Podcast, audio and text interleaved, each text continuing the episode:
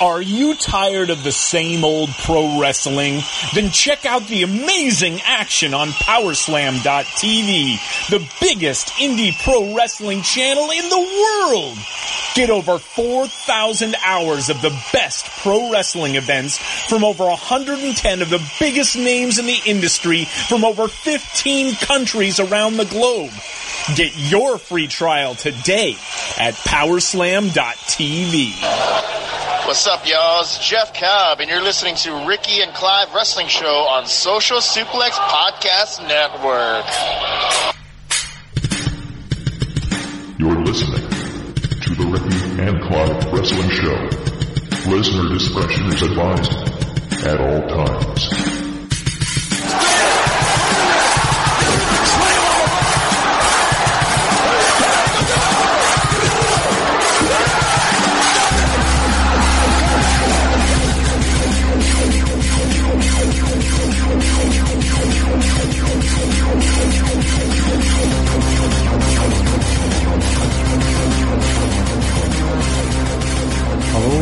Thank you once again for downloading and listening to another episode of the Ricky and Clive Wrestling Show, part of the Social Suplex Podcast Network, which has recently celebrated its five year anniversary.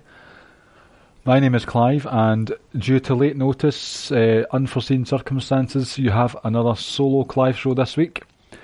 Ricky has welcomed an addition into the extended family, so his house is as full as Corey Graves' DMs right now. So with that in mind, it's just a bit too chaotic in Ricky's house for him to come on. That's fair enough, completely understandable. But please join me in wishing him and his family well with a big fat hashtag Uncle Ricky. Get that on your Twitter time machine all day, every day until it trends worldwide. As you'll have heard at the start of the show, it's the, the five year anniversary of Social Suplex.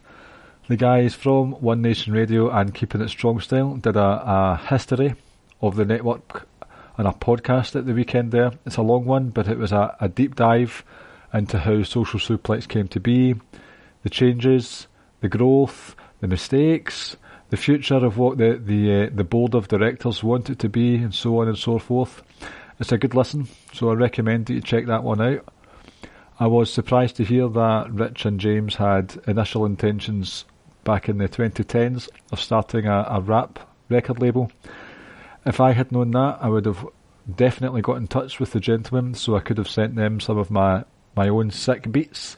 But it never happened, and now you'll never hear the magic. So, James Rich, you're lost, gentlemen. Uh, all true. This is all true. Anyway, to help celebrate it, help Social Suplex get over, line our pockets once again, all that jazz head over to powerslam.tv on your laptop or PC and put in the promo code Social Suplex. With that, you will get over 6,000 hours of independent wrestling from around the world, free for a month. I did some maths before this. That's maths with an S at the end because you don't say, hey, I'm going to do some mathematic, do you? You say some mathematics. So, some maths. And 6,000 hours is 250 days. You can't even remotely come close to watching all of what's on there unless you're Kushida and you have a time machine. Also, it's Christmas time, and what better present to give your loved ones and your hated ones if you really want? Uh, what better time to give them a Social Suplex t shirt? ProWrestlingTees.net is where you want to be for that. Head to the Social Suplex page and you'll find some lovely stuff there. I believe there is a 20% off sale at the moment. Don't quote me on that, but just just get one anyway. Anyway, ladies, gents, boys, girls, marks of all ages. Now, before I continue, I seem to have pulled a muscle in my shoulder blade area. I also have quite a bad cough, and it is actually too impossible because of the pain for me to take a deep breath, and it was also too impossible for me to have a proper, right good cough. And I'm in a lot of pain, so there might come a point during this podcast where it sounds like I'm passed away.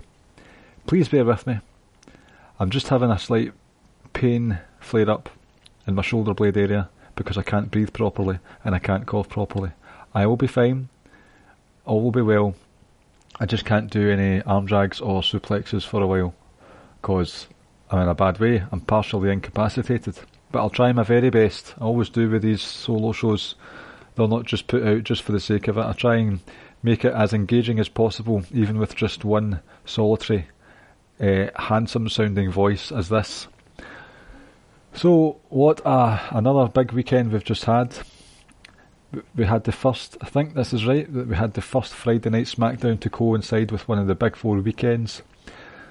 And with the Fallout, the Fallout episode of Raw also taking place, we've just had a whopping four consecutive days of wrestling under WWE, leaning heavily on the build to uh, the fallout of and the actual NXT invasion itself.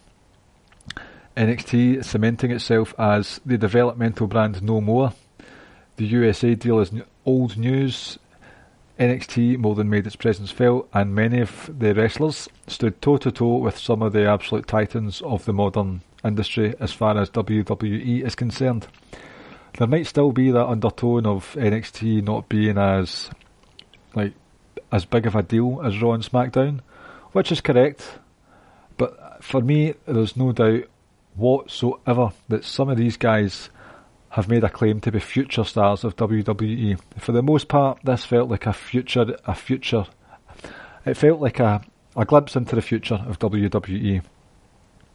Uh, obviously, with the results that happened as well from the kayfabe side of things, it just felt like this was a. And I keep, I say it now and again, and it falls flat in its face. It bloody well did the next night on Raw, with fucking Rey Mysterio.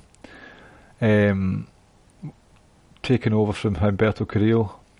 Let's build some new Hispanic stars. Let's break into the Spanish market, the Hispanic market once more, with a fresh face, Humberto Carrillo. Oh wait, we'll not do that. We'll just get um, old glass ankles Mysterio to do it instead. Fantastic. Terrible. So, back to the actual future stars of WWE, not the ancient washouts. Undisputed Era, more predominantly out of those guys, Adam Cole, um, Shayna Baszler, Rhea Ripley. My God, what a week! What a weekend so that she's had, and the glory bastard himself, Mr. Keith Lee. Mr. Lee, unbelievable stuff, but we'll get into the specifics of this stuff later on in the show. First off, uh, NXT Takeover War Games 3 is in the bag, and well, my my Jesus, there's a reason that War Games has become my favourite time of the wrestling year, and this past weekend, I think it just showed it once again. And see, the funny thing is, I didn't think much of the two matches sandwiched in between the two War Games matches. Adam Cole, uh, Adam Cole, no, ah, oh, what's his name? Flipping the big barrel-chested one, Matt Riddle versus Finn Balor was decent enough. Literally nothing wrong with that match, all plain sailing. If you were that way inclined, you could say the right man won as well. In the triple threat, Dunne, uh, Dain, Priest. If I was to watch that in isolation, I'd probably think it was very good. The work rate, the tandem work, the sequencing, the multiple near falls, all of it was on point. Like the, again, they guys didn't; those guys didn't put a foot wrong either. But this one for me suffered. I just, I was just a blank slate. I felt numb watching it, and that was because of the match beforehand. The women's war games, the curtain jerker. Oh, that met and in some parts exceeded my own expectations, and I was going into this one hot, hot, hot, hot, like a jalapeno. Um, you may remember me going off on one in a very positive manner about the women's tag team elimination chamber match back in February or March. And one of the reasons that I thought that worked so well for me was that women have a smaller frame, so chamber matches and cage matches don't feel as claustrophobic as if you've got these six foot five, six foot six, two hundred and fifty pound burly beasts struggling to make a run up in a chamber match or a cage match. I mean, look at the the cage match that we had with Shayna Baszler and Io Shirai on TV a few months ago. That's one of the best matches of the year, TV wise, anyway. I just think uh, this is how I felt about this match again. Smaller frames, more room to work. They could still hit their big moves, and the majority of them have big, big moves. None of it felt wasted. And what I loved about this, looking back at it retrospectively, although this was separate from all the Survivor Series invasion stuff, this match, I think that sort of set the tone, if that makes sense. It set the tone for what NXT has all been, been all about for the last few weeks. It's been about showing everyone that NXT is the they claim to be the main roster. With Uncle Paul at the helm, there's more of a, a focus on the wrestling, but with plenty of the storyline filled in.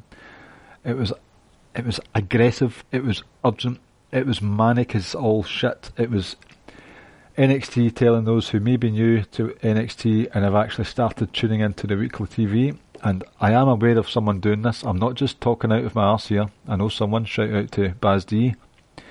This is NXT telling um, the ones that th- just didn't bother with NXT.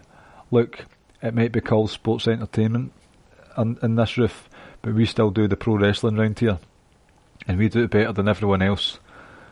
And I would, I would even go so far as to say that NXT is the perfect blend between the Attitude Era, where you've got these larger than life characters chewing up the scenery, swerves are plenty, um, just balls to the wall promos and segments where they're sort of tone the, it's close to the nose. I can't remember what that term is. Too on the nose, that's what it is, well done. Uh, it's a blend between that and the ruthless aggression era, where you've got a focus on that urgent wrestling. I've come to I've come to grips with me enjoy um, urgent wrestling is something I enjoy.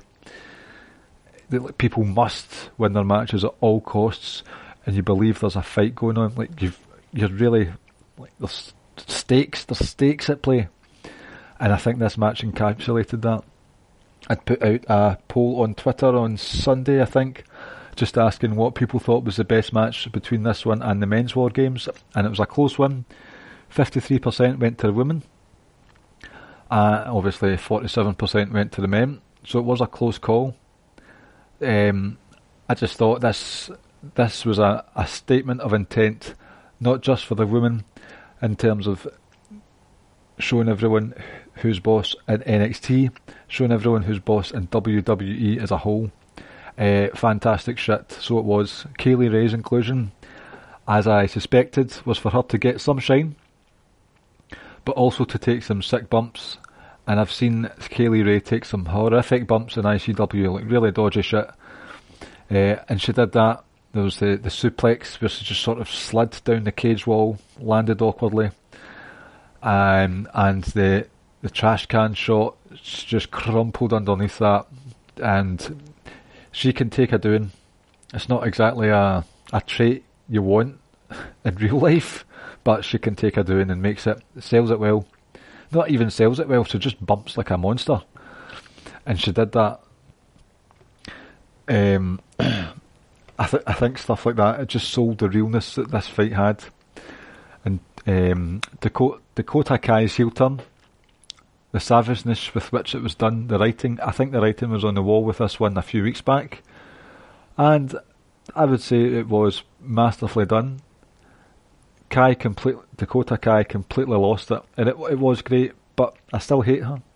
Kayfabe wise, obviously, it's all about her. She feels sorry for herself, but she's channeled that self pity into selfishness now, and that kind of heel, I'd say, is a dangerous one. So I'm looking forward to see how that pans out got to be honest, if I had any criticism about that, it's that we didn't see Mia Yim or Tegan Knox in the match. You could argue that Tegan Knox didn't have much sort of deservedness to be in the War Games match. She's just back, and she's had a couple of matches here and there. Mia Yim most certainly did. However, with the shit that Mia, Mia Yim went through a couple of weeks ago in that ladder match, busted nose, I wouldn't be surprised if uh, Big King Billy Regal said, "Nah, you're not, you're not completely fit to wrestle yet." So that's why she was taken out.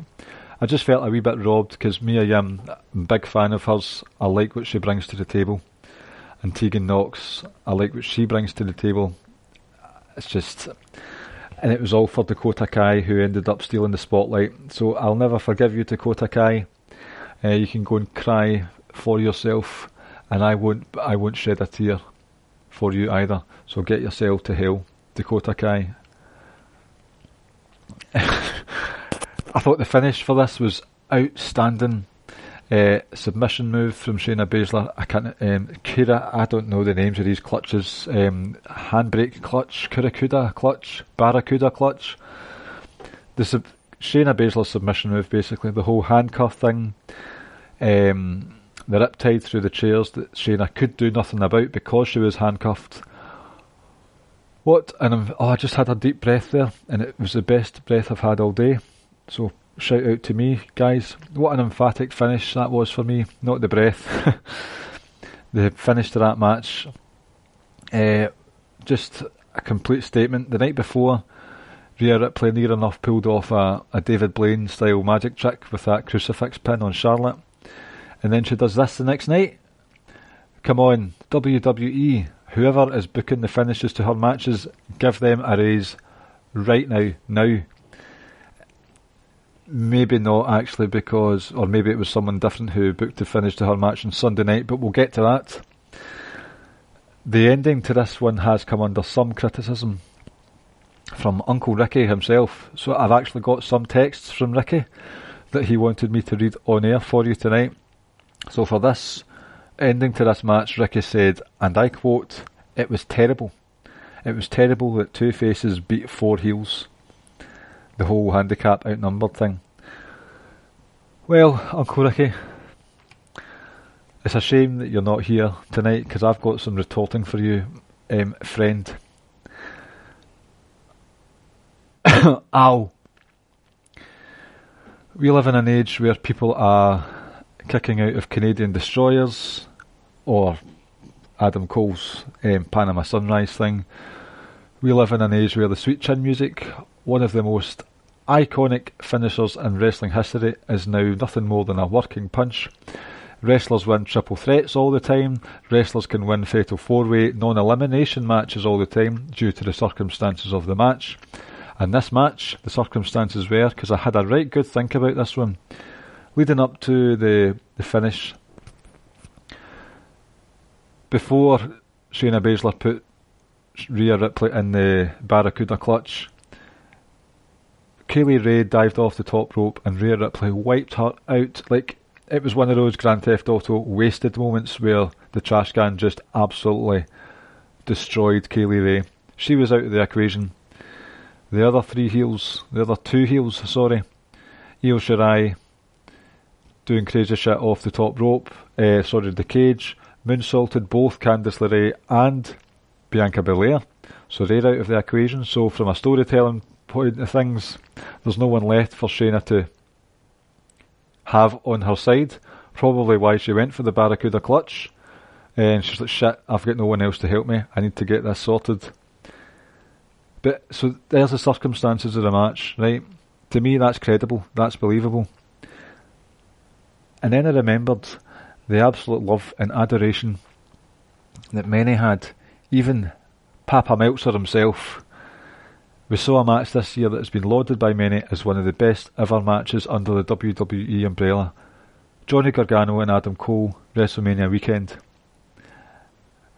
That was a farce, ladies and gents. That was, for all intents and purposes, that was a one on four match when Roddy Strong Kyle O'Reilly and Bobby Fish came down.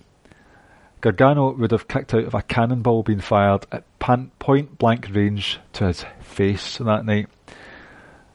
But Ricky, you're taking umbrage with the fact that a woman who whips out one of the smartest finishes in a long time, in a match where other women had just put their bodies had just had their bodies and brains battered and bruised, and one woman who I know you love, Ricky, do you think she's fanta- fantastic, has been put over harder than anyone in such a short space of time because she was outnumbered.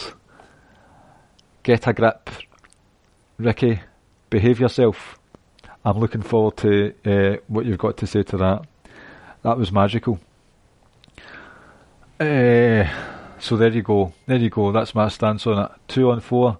I've seen a lot worse this year, and folk loved it. Recency bias. Um, cough, cough. But I can't cough. I'll try now. that wasn't too bad. As for the men's match, personally, I prefer the women's to this. I don't know, I just felt that all the true carnage took place in such a short window of time that I, I didn't have time to process it. As a result, the ending it actually felt kind of rushed. It came out of nowhere for me. There was no proper crescendo. Uh, that's not to say that these fellas didn't put in a shift. Keith Lee with the hot tag specialist, mo- well, not a hot tag, but you know, Keith Lee coming out of the cage. It's his time to come out of the cage, and he came in, cleared house with his routine that he's got. Love that routine. Keith Lee, what a weekend you had, my good man. Uh, Keith Lee looked amazing with the big moves against Undisputed Era. Dijak, my hero, blasting, blasting Roderick Strong through a table which disintegrated into a, a billion pieces. I love those table shots where the table just explodes. Fucking brilliant. And of course, there was Kevin Owens. Now, I pumped my fists in the air hard and frequently when I realised what Rhea, Rhea Ripley was about to do with the, the handcuffed Riptide. I thought that was sensational. When Kevin Owens came out and Allstate Arena exploded, there was just this calmness about me, a universal oneness with the world. Everything just felt right again, and I just let it wash over me. It's actually similar to how I felt when Dean Ambrose cashed in his money in the bank. It was just, ah, a contented sigh no overreaction, no screaming, no popping, just this is how it's supposed to be. And the parallels with his debut, NXT TakeOver Revolution, I want to say, if you can hear some pinging in the background, my daughter's left her phone to charge, and there's obviously some pal texting her. Um, maybe she's texting her saying, When's your dad dropping his next podcast? I'm, I'm desperate to hear it. Maybe not. Uh, Kevin Owens parallels with the debut. He comes out He's got the, the sort of duct taped KO on his t-shirt again. He's got the old shorts. He's not got the sort of glossy, fancy. Um, we've spent some time on your t-shirt. T-shirt. And I think it was Myth Gifts. There's a Twitter account, Myth Gifts, who does a lot of sort of kayfabe exploration and character analysis. They spotted that Kevin Owens basically had the exact same facial expressions from his debut and his return to NXT, just that that sort of shock, awe, and determination to just let rip. I don't know if that was intentional from Kevin Owens, but these are the kind of things I appreciate, and I'll remember that for a long time.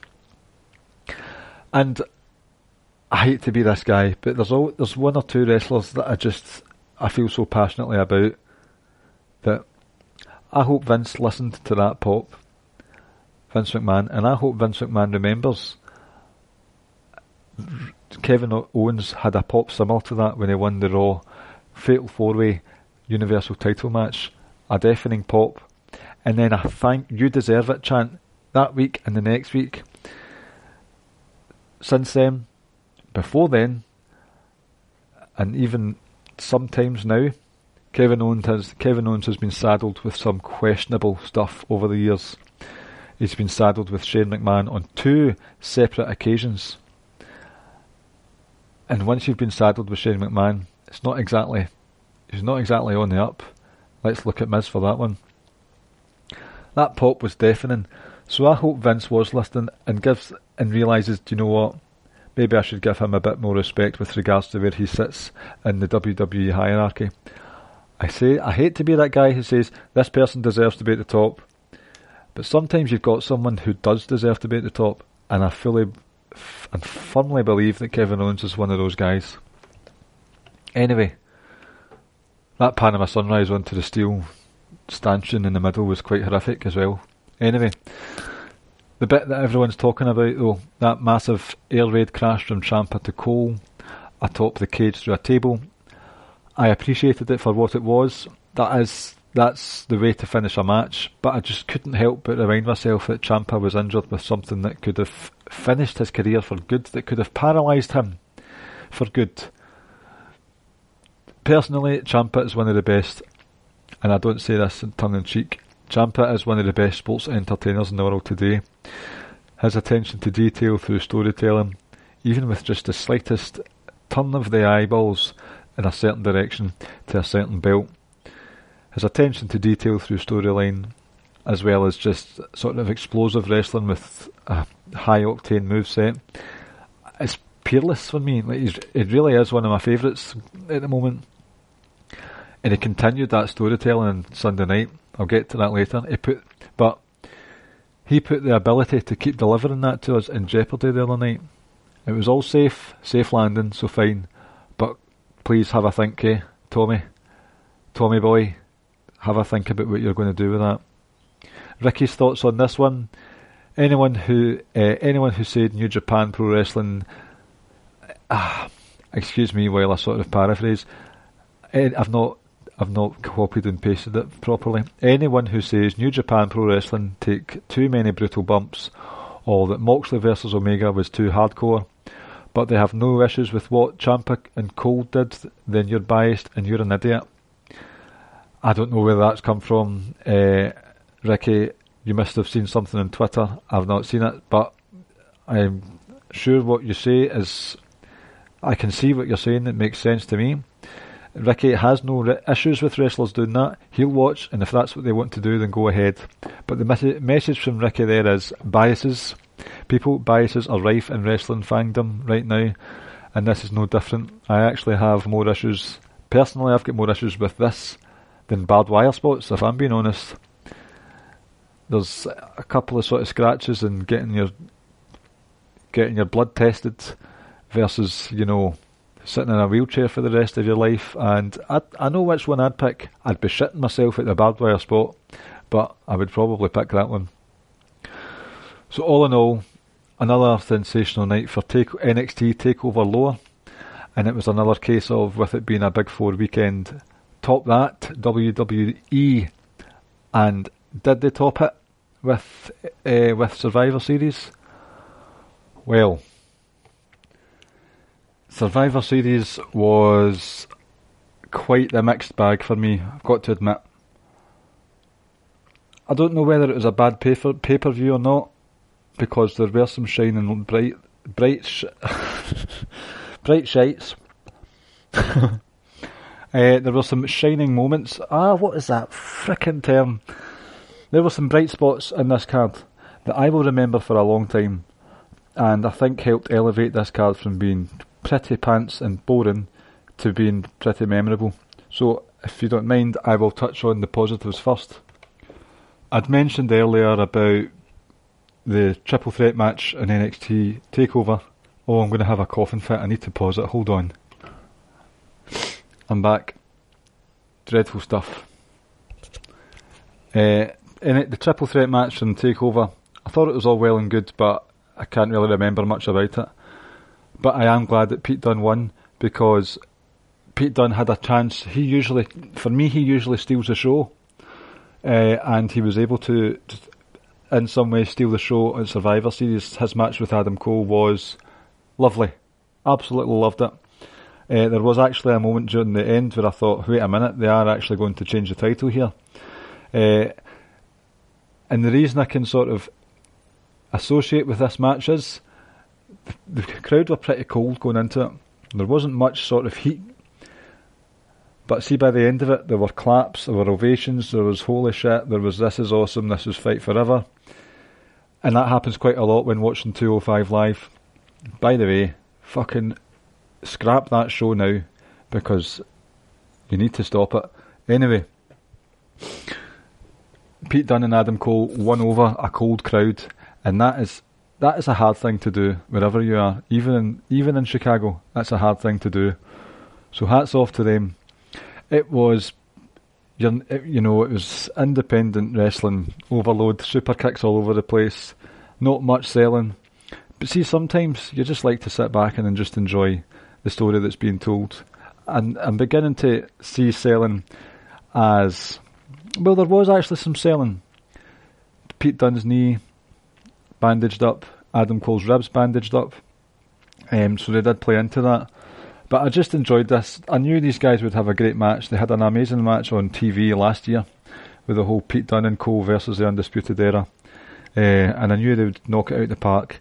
Adam Cole, he's faced off you know, Daniel Bryan, Seth Rollins, Pete Dunne. He's been a prominent, prominent man, and he's put on these sort of showcase matches that people are going to remember in their end of year lists. All in the space of a few weeks. Adam Cole is one of those stars that I've been talking about. Sometimes I look at him and think, like, he's just oozes charisma, and he's got the wrestling that excites people. Everyone loves a super kick, maybe not 50, but they do love a super kick. He's got that Panama Sunrise in his arsenal, and he used it as a, a reversal against Pete Dunne on Sunday night. It's just stunning, stunning athleticism. Just great stuff. Really, really enjoyed it. I'm finding it hard to sort of put into words how I described this one. Just put me in a right good mood. And the other match, which I thoroughly enjoyed, before that one, you had the other triple threat with Strong, Nakamura, and AJ Styles. They guys were all having a good, good bit of fun out there. That was another work rate special match, and Roderick Strong has become one of those triple threat opportunist, opportunistic, um, opportunist specialists. We saw him do it with Keith Lee and Dijak a couple of weeks ago, and he did it against two more household names in AJ Styles and Nakamura. Uh, they just battled each other and had good fun. Really liked it. But the other one, now, 2017's Men v men Survivor Series match was an absolute shit show. Like, really shit. Right now, I can't tell you a single thing about 2018's men v men's match. I can't remember if there was one. All I can remember was Daniel Bryan and Brock Lesnar for that year. I can remember nothing else about that Survivor Series. Maybe Charlotte and Ronda Rousey, but that's it. But 2016, I've said before, and I'll probably say it again in the future, 2016 is my favourite ever Survivor Series men's v men's match. Just laden with story, laden with moments, uh, peaks and troughs, just fantastic, seamless. This one is up there. Now, I don't think you'll beat 2016 for a long time, but this one gave it a good run for its money. This was uh, our favourite organised chaos. The just constant. It was a short time frame, just constant mental chaos all the way through. Um, really good highlighted character spots. I mean, I talked earlier about Ciampa being a great storyteller. Kevin Owens came in and helped him win a war that has technically been going on for months in his mind anyway. Kevin Owens came in and helped Ciampa on Saturday night. Kevin Owens decided to frog splash someone else instead of Ciampa during the Survivor Series match. What did what did Tommaso Ciampa do? He took Kevin Owens out of the game and pinned him and said bye bye, patted himself on the back for it and laughed and said, Ha, this is what I do. And not only that, then he tried to hit Randy Orton with Randy Orton's what a move that Randy Orton's famous for, that draping DDT through the ropes. Like the brass neck of this man, and he probably does have a brass neck, maybe a wee bit of composite in there as well, carbon composite. Um, to do something like that to a guy who owns that, like you think of the draping DDT, you think of Randolph Orton uh, dishing out the wanker signs on Raw this week. Um, what was the other one? Mustafa Ali, you know, setting the header alight, showing off in front of his home crowd, and it was that sort. It was a small microcosm of what he's dealt with, and he said it in a lot of his promos and stuff. People tell me what to do around here. I'll do what I want to do, and I'm not. No one's going to hold me back. I will pave the way for the light and that was all encapsulated when he's doing all these special moves. He's on a tear, to be honest. And then Baron Corbin comes in and says, "No, no, no, you stop that, sunshine. You stop that now." And Mustafa Ali went back in and said, "Fuck you, Corbin. I'll do what I want." That distracting cost Mustafa Ali the shot. I thought, hmm, that's disappointing. From a kayfabe point of view, that Corbin cost his team. But that was cool. I just enjoyed that was a sort of microcosm of what Ali has been going through on the main roster so far as well. The crowd went absolutely batshit in rage when Walter was eliminated. Okay, you've got this star attraction coming over from Europe. Um, people remember him from Takeover. Independents know who Walter is. And then he gets taken out and eliminate, eliminated first, and people lose their shit. Alright, this match has 15 wrestlers. There's maybe about 7 or 8 of them that you think, this guy is my fucking hero. So someone's going to have to lose eventually, and it just so happened to be him. But folks, Drew Mackett, Rab Ropes asked me last week, or asked Ricky and me last week, what do you look for in a finisher? And one of the ones I said was one that comes out of nowhere, one that packs a punch and it looks as if it's deadly. Drew McIntyre's Claymore kick ticks all those boxes, and he near enough decapitated Walter. No bloody wonder Walter couldn't get up. If you counted to 43, Walter was not getting up. That was an absolutely beautiful um, Claymore kick. Walter's six foot three, six foot four, and Drew McIntyre's a wee bit taller. That was a sight to behold. No wonder Walter got knocked out early doors. And uh, McIntyre was also responsible in part for Braun Strowman going out because of the Claymore kick to the outside.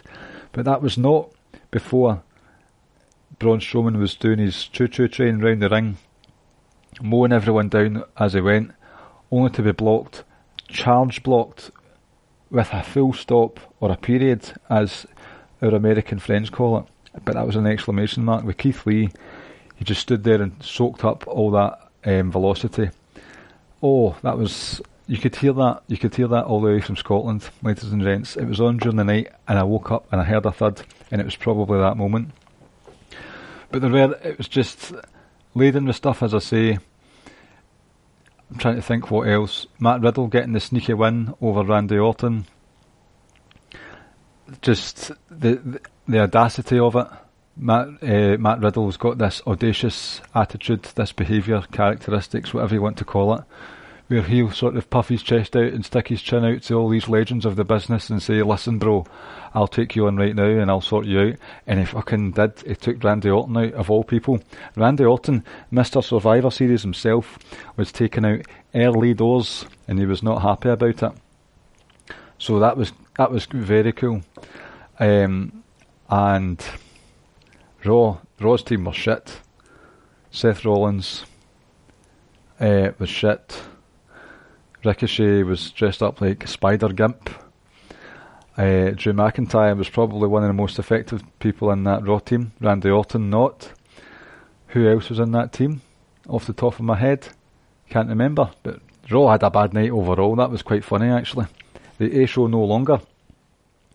Um, but the bit at the end, I mean, I, will be honest, right? I'm enjoying this Roman Reigns Baron Corbin program at the moment.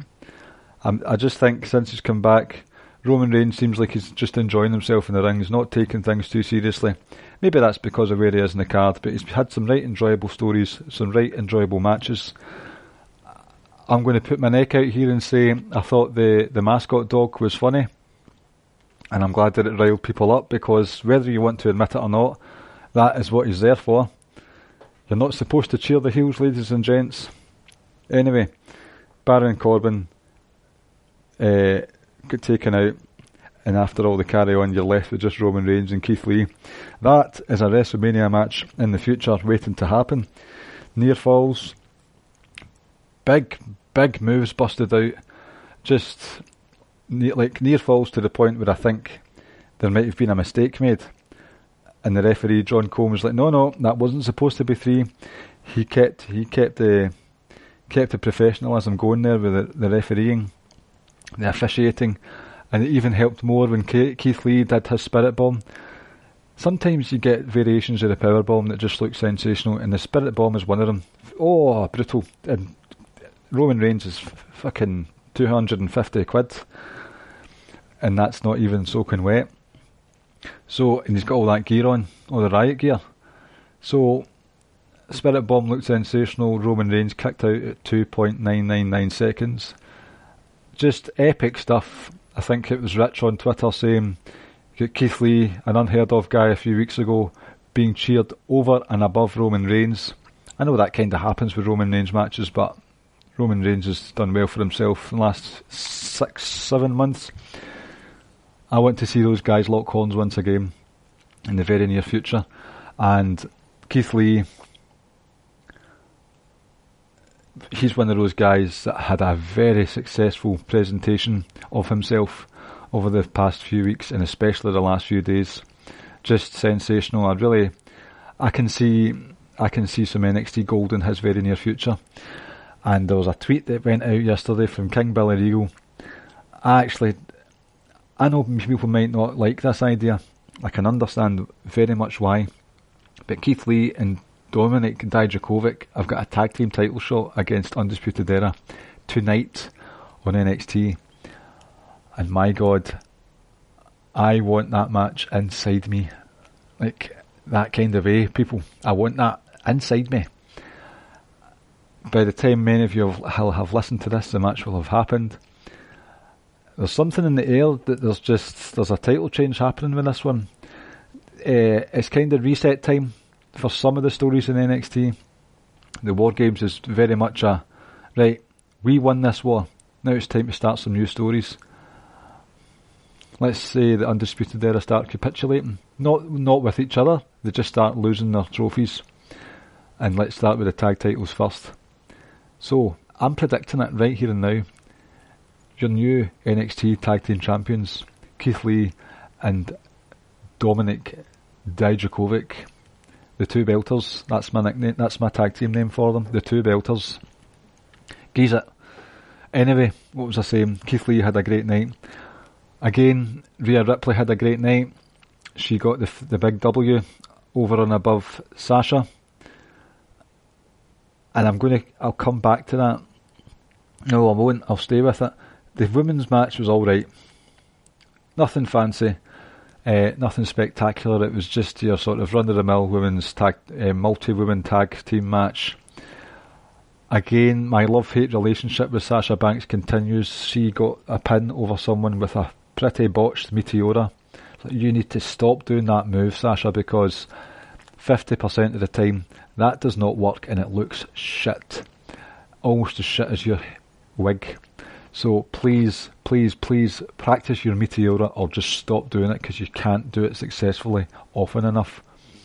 Um, but the bit that really wrangled me was the Candice LeRae and Io Shirai injured spot angle.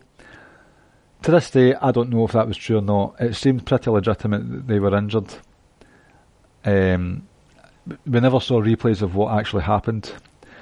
But then Rhea Ripley, you know, that same woman who has done a genius David Blaine pin on Charlotte on Friday, done an emphatic I am a super over babyface pin against Shayna on Saturday, and then she comes out and she has to get some help from people who've just been out injured, uh, like LeRae and Io Shirai. Ah, that was not a strong Rhea Ripley didn't look strong in that win, and harking back to the whole presentation of things, that win felt tainted to me. It was just if they're injured, if they're really injured, don't bring them back out. If they're not injured, don't do the angle at all, because just just felt it was like a kind of babyface version of Shayna and the three stu- the two goons. They come out, they're not that influential in the outcome, and it's just uh, it was a bit shit. I didn't enjoy it at all, that ending. But Rhea Ripley got the win. You're, you'd not be daft to think that Rhea Ripley is going to be the one to finally dethrone Shayna Baszler. Probably at the the February takeover in Portland, Oregon. So I'm looking forward to them having like a proper showdown. Rhea Ripley is close to white hot. That was some week she had. Um, she's put in the work said some dodgy things in real life. She's apologised. Uh, still irks me that she sort of has that mindset. But there's a lot of assholes on out there just now, so it, really we should be getting apologies from everyone. Do you know what I mean? If we were going to take stock of people who bothered us personally, then we wouldn't be watching wrestling because there are many wrestlers who are just dickheads and bitches out there. You know it, and so are your favourites, ladies and gents, and yours, and yours. I just pointed at the screen there. Um, now, that fucking Rey Mysterio Brock Lesnar match. It's a shame because I saw on the one night one of the best NXT title matches I've seen in a long time. I saw one of the best men's v men's v men's v men's v men's Survivor Series matches I've seen in a long time. But I also saw two of the worst world title matches I've seen in a long time, and I am including Hell in a Cell in this. First of all, Rey Mysterio and Brock Lesnar. Oh, get it away from me. Get Rey Mysterio off my screen. I'm sick of him and his feel sorry for me stick. He was dressed up like Dink, not Doink, Dink the clown. And then Walter Jr. comes out and helps him with the stereo 619s and the white towel, thrown in the white towel spot, mere weeks after AEW did the white towel spot with MJF. Is that his name? MJF? That was so shit. It was so cheap. It's like, listen, you you want to. If I was WWE, I wouldn't be wanting to see copying things that AEW had just done a few weeks ago, but they did it, or kind of teased at it, and it went down in my mind like a lead balloon. And then it takes Rey Mysterio and Dominik, not Dijak, to do the Stereo 619. It's like, oh my god, if I had a 5 wood or a 5 iron in my hands, I would put my Kindle down on the floor. Kindle was where I was watching it. And do a big, remember the Tiger Woods computer game where you'd actually take a runny up for your drive? I would do that with my 5 iron and rattle my Kindle out of the window. That was so cringeworthy, it was untrue. Uh, you had Brock Lesnar being dominant for the first half of the match and then I thought there was a split second. I thought, my God, Rey Mysterio's going to win this, and he didn't. And it was just there we go. There's an F5. I'm not going to put into my argument against Brock Lesnar anymore that he's just a part-time champion. He's on constantly now. He's on telly a lot. He's involved a lot. However, I can count on I can count on one finger the good matches of Brock Lesnar I've seen this year. Finn Balor one was alright. Finn Balor one was okay. The Seth Rollins one at SummerSlam was fantastic. That was an absolutely amazing match. But the rest of them have been terrible. Uh, the Cain Velasquez one was a disgrace. I, I've, I've, you know how I feel about MMA. It was shit anyway. Was, they just hugged. They literally hugged each other for a minute and a half, and then uh, Kofi Kingston one. Less said about that one, the better. Just this whole let's bring UFC into the equation. No, please, man, just stop it. De- terrible. Um, Rey Mysterio's masks are getting worse by the week, and then I've said about him stealing the spotlight of a, a younger Hispanic star and becoming a US title. I'll only be happy with that if Andrade Almas rips Mysterio's head clean off and becomes the US the best US champ in history. That's the only way I'll accept it. I'm not here for Rey Mysterio anymore. He's going to get injured before the year's out, and we're at the 27th of November. Mark my words. Glass ankles. He is Mr. Glass, Rey Mysterio. So, and the other title match, WWE title match, no, sorry, Universal title match. First of all, I'm not, I don't care about belts, right? A belt's a belt. I even think the IC title belt's quite nice. It actually looks better. It doesn't belong in the IC picture. That looks like a world ta- championship belt. But that blue universal title, that literally does look like a toy. Like an actual five pounds in a vending machine and out pops one of these bad boys. It's Christmas coming up and what looks more menacing, more fiendish, more horror movie than a, a royal blue belt. Give us a break. You had the hemp belt this year, which was sensational. Bray Wyatt's had that sort of, I don't know, was it snakeskin belt picture that he had when he won the title last time? But no, we get a, a genuine toy as a universal title that out the way. I think what Bray Wyatt's doing is interesting. The Firefly Funhouse stuff, the ta- tapping into Daniel Bryan's past. You know, I like my stories, long term booking, copyright that. I can get behind that. I really can. And the Fiend popping up when he's least expected or least wanted, I can get behind that. But if these matches are going to be red light, where the wrestler can get all the the goody, the babyface wrestler gets all the offense in, and it doesn't going to matter worth a shit. I'm already tired of it, and I've actually only seen two of these matches, three. Finn Balor, Seth Rollins, and Daniel Bryan. Even with that weird finish at Hell in a Cell, the Seth Rollins Bray Wyatt match was the best out of the three of them. That should tell you something about this. Should tell you something about Seth Rollins as well. As well, you bunch of haters. Shout out to Kyle Moores. Um, it's a bad day when you can't get a good match out of Daniel Bryan, and I'm just nah, not for me. Uh, really boring match. Speaking of boring matches, I may have missed one or two, and if I have, oh well. But the main event, that main event, on paper, it should have been like really, really good. Bayley, Becky, Baszler, the three Bs or not three Bs, that is the question. I don't know if it was a case of working with Baszler. Neither of them have really done that, so there was a lack of familiar, familiarity with each other. They didn't have that chemistry with each other. I don't know if it was just um, burnout from quite an eventful few matches beforehand, but they really struggled to get out of second gear. And I'll be showing my bias here, it might be the case, but that match only became lively when Shayna Baszler decided it was time to make it li- make it lively, and just a sort of non-match. And listen, Bayley's character is excellent, but her moveset that's not damaging enough for me. That's not believable enough for me anymore. Especially when you've got all these bruisers making their way up the, um, crawling about the place like your Shayna Baszler's and your Rhea Ripley's. Rhea Ripley's moveset and Shayna Baszler's, they make um, Bayley's literally look like hugs. So if I was Bayley, I would maybe consider adding something a bit better than a shit looking facebuster into my arsenal. But what irked me the most, and Ricky actually texted me, he'd seen the match before and they said, We're going to be annoyed about the same thing. And I said, Right, okay, I'll let you know.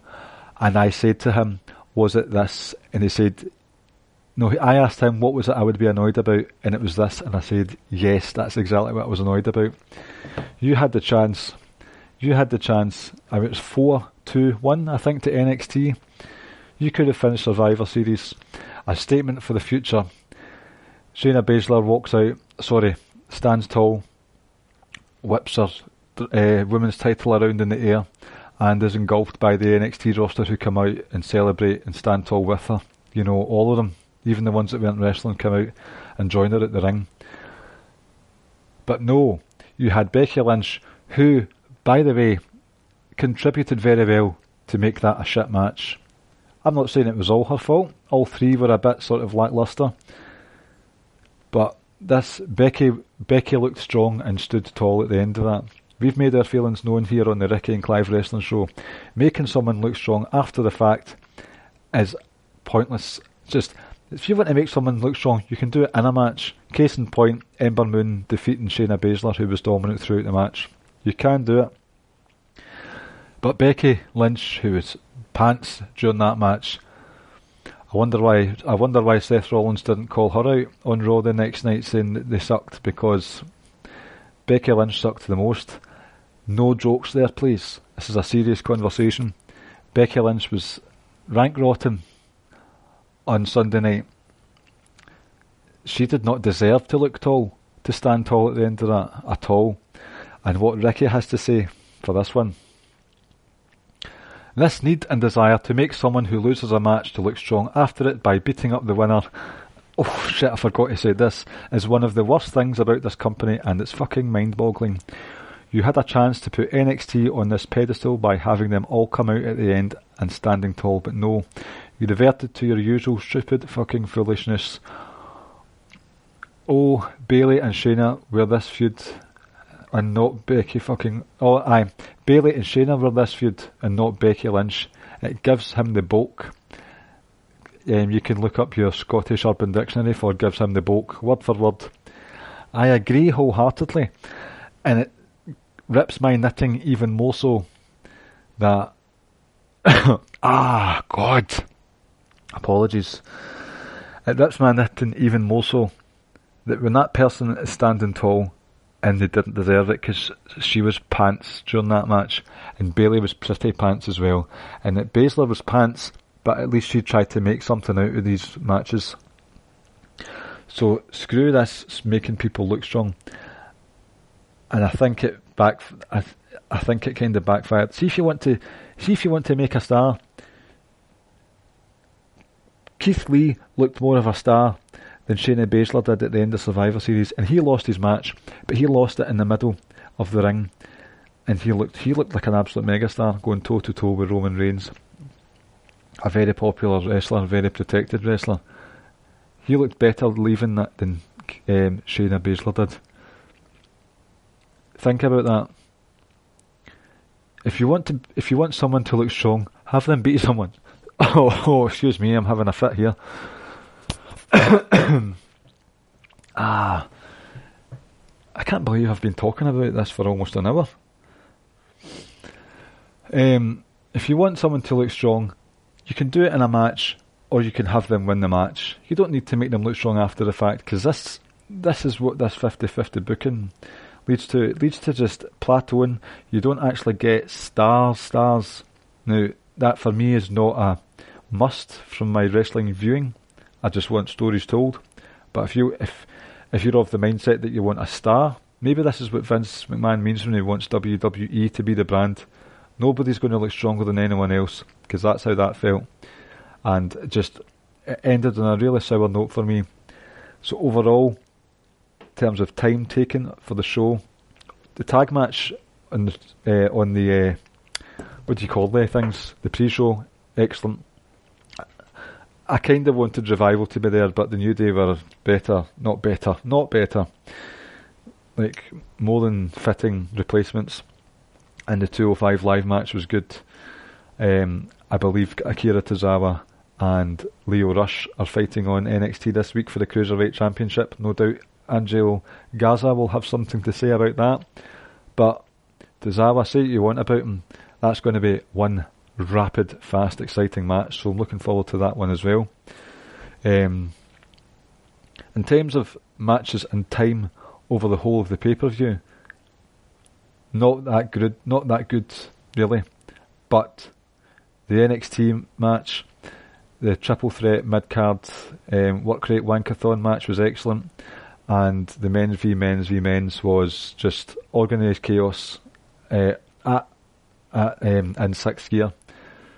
So they they elevated the enjoyment of the pay per view for me. I've got to say that like uh, overall the whole weekend or the Sunday I was satisfied from those three matches, and obviously we had war games as well. So a successful weekend in terms of my viewing. Uh, I'm shattered. Watched a lot of wrestling. I'm halfway through the Undertaker interview with Stone Cold, which has been quite interesting so far. But I'm glad this is all out the way and I can get back to normal routine now. Take some time, take some stock. Uh, I don't know what I'm talking about now, so I'll just end the show. I haven't got a quiz for you. Uh, ladies and gentlemen, if you've made it this far along this w- almost one hour of me talking solo, I don't think I've ever done this. Um, if you've made it this far, thank you very much for listening. It does actually mean a lot to me that you have done so. Um, as I say, short notice, but I still want to make sure that you guys have content. We're coming up for the Christmas period. We're going to have some canned episodes coming out. So it's going to be a busy month for Ricky and Clive show us some love, go to the podcast app of your choice. Type in the so I don't know what I'm talking about now. Go to the Social Suplex Podcast Network on the podcast app of your choice. Give us a five star review. Um, all that stuff. The rest of the network got some really good shows, such as One Nation Radio, Keeping It Strong Style. Grown men watch this. Beep. Uh, get in the ring all things elite. If I didn't say one there, I apologise, but we're, we're doing some good things and ourselves, obviously. We've got the Wrestling Squared Circle Facebook group. Come in there, chat about wrestling. Uh, as I said at the start, powerslam.tv, social suplex is the promo code. You get over 6k hours of wrestling. Uh, ProWrestlingTees.net, 20% off. Santa's coming. You know what to do, ho ho. Uh, and we are at Ricky and Clive on Facebook. Remember, show your appreciation for this standalone ep- solo episode with the hashtag Uncle Ricky. I'm sure you'll appreciate that. Ricky, you're a thousand percent wrong with the ending of the women's War Games match, and I will, f- I will hold this stance to the end of time itself, and I'll come back, see in my next life, even if I come back as a budgie. I'm going to be pecking in your ear and telling you that you were fucking wrong. Ladies and gentlemen, don't forget also to go to socialsuplex.com uh, where we've got the podcasts and we've got the columns. Uh, you can get them sent directly into your email inbox by the click of a button. I think that's it. I hope that's it. I've spent over an hour talking. I've spent over an hour talking to myself. Think about that. If someone was looking in this window, this kitchen window, first of all I'd be thinking they're very tall because this kitchen window is high up off the ground. But they would be thinking, that guy's been talking to himself for an hour. And I would then phone the police and say, excuse me, there's someone hanging, there's someone floating outside my kitchen window and they've been doing it for an hour. Could you please escort them from the premises? Uh, and then I'll just shut up now. Ladies and gentlemen, thank you very much for listening. Hopefully, we've got Ricky back next week. Uh, and our American friends, enjoy your Thanksgiving. I hope you have some good turkey. I hope you have some good football. And remember, when you're sitting at that dinner table with your loved ones, your friends, your neighbours, your Uber drivers, give thanks. Give thanks to the Ricky and Clive Wrestling Show. Good night. Thank you for listening to the Ricky and Clive Wrestling Podcast. We'll see you next time. What's so special about Hero Bread's soft, fluffy, and delicious breads, buns, and tortillas? These ultra low net carb baked goods contain zero sugar, fewer calories, and more protein than the leading brands, and are high in fiber to support gut health. Shop now at hero.co.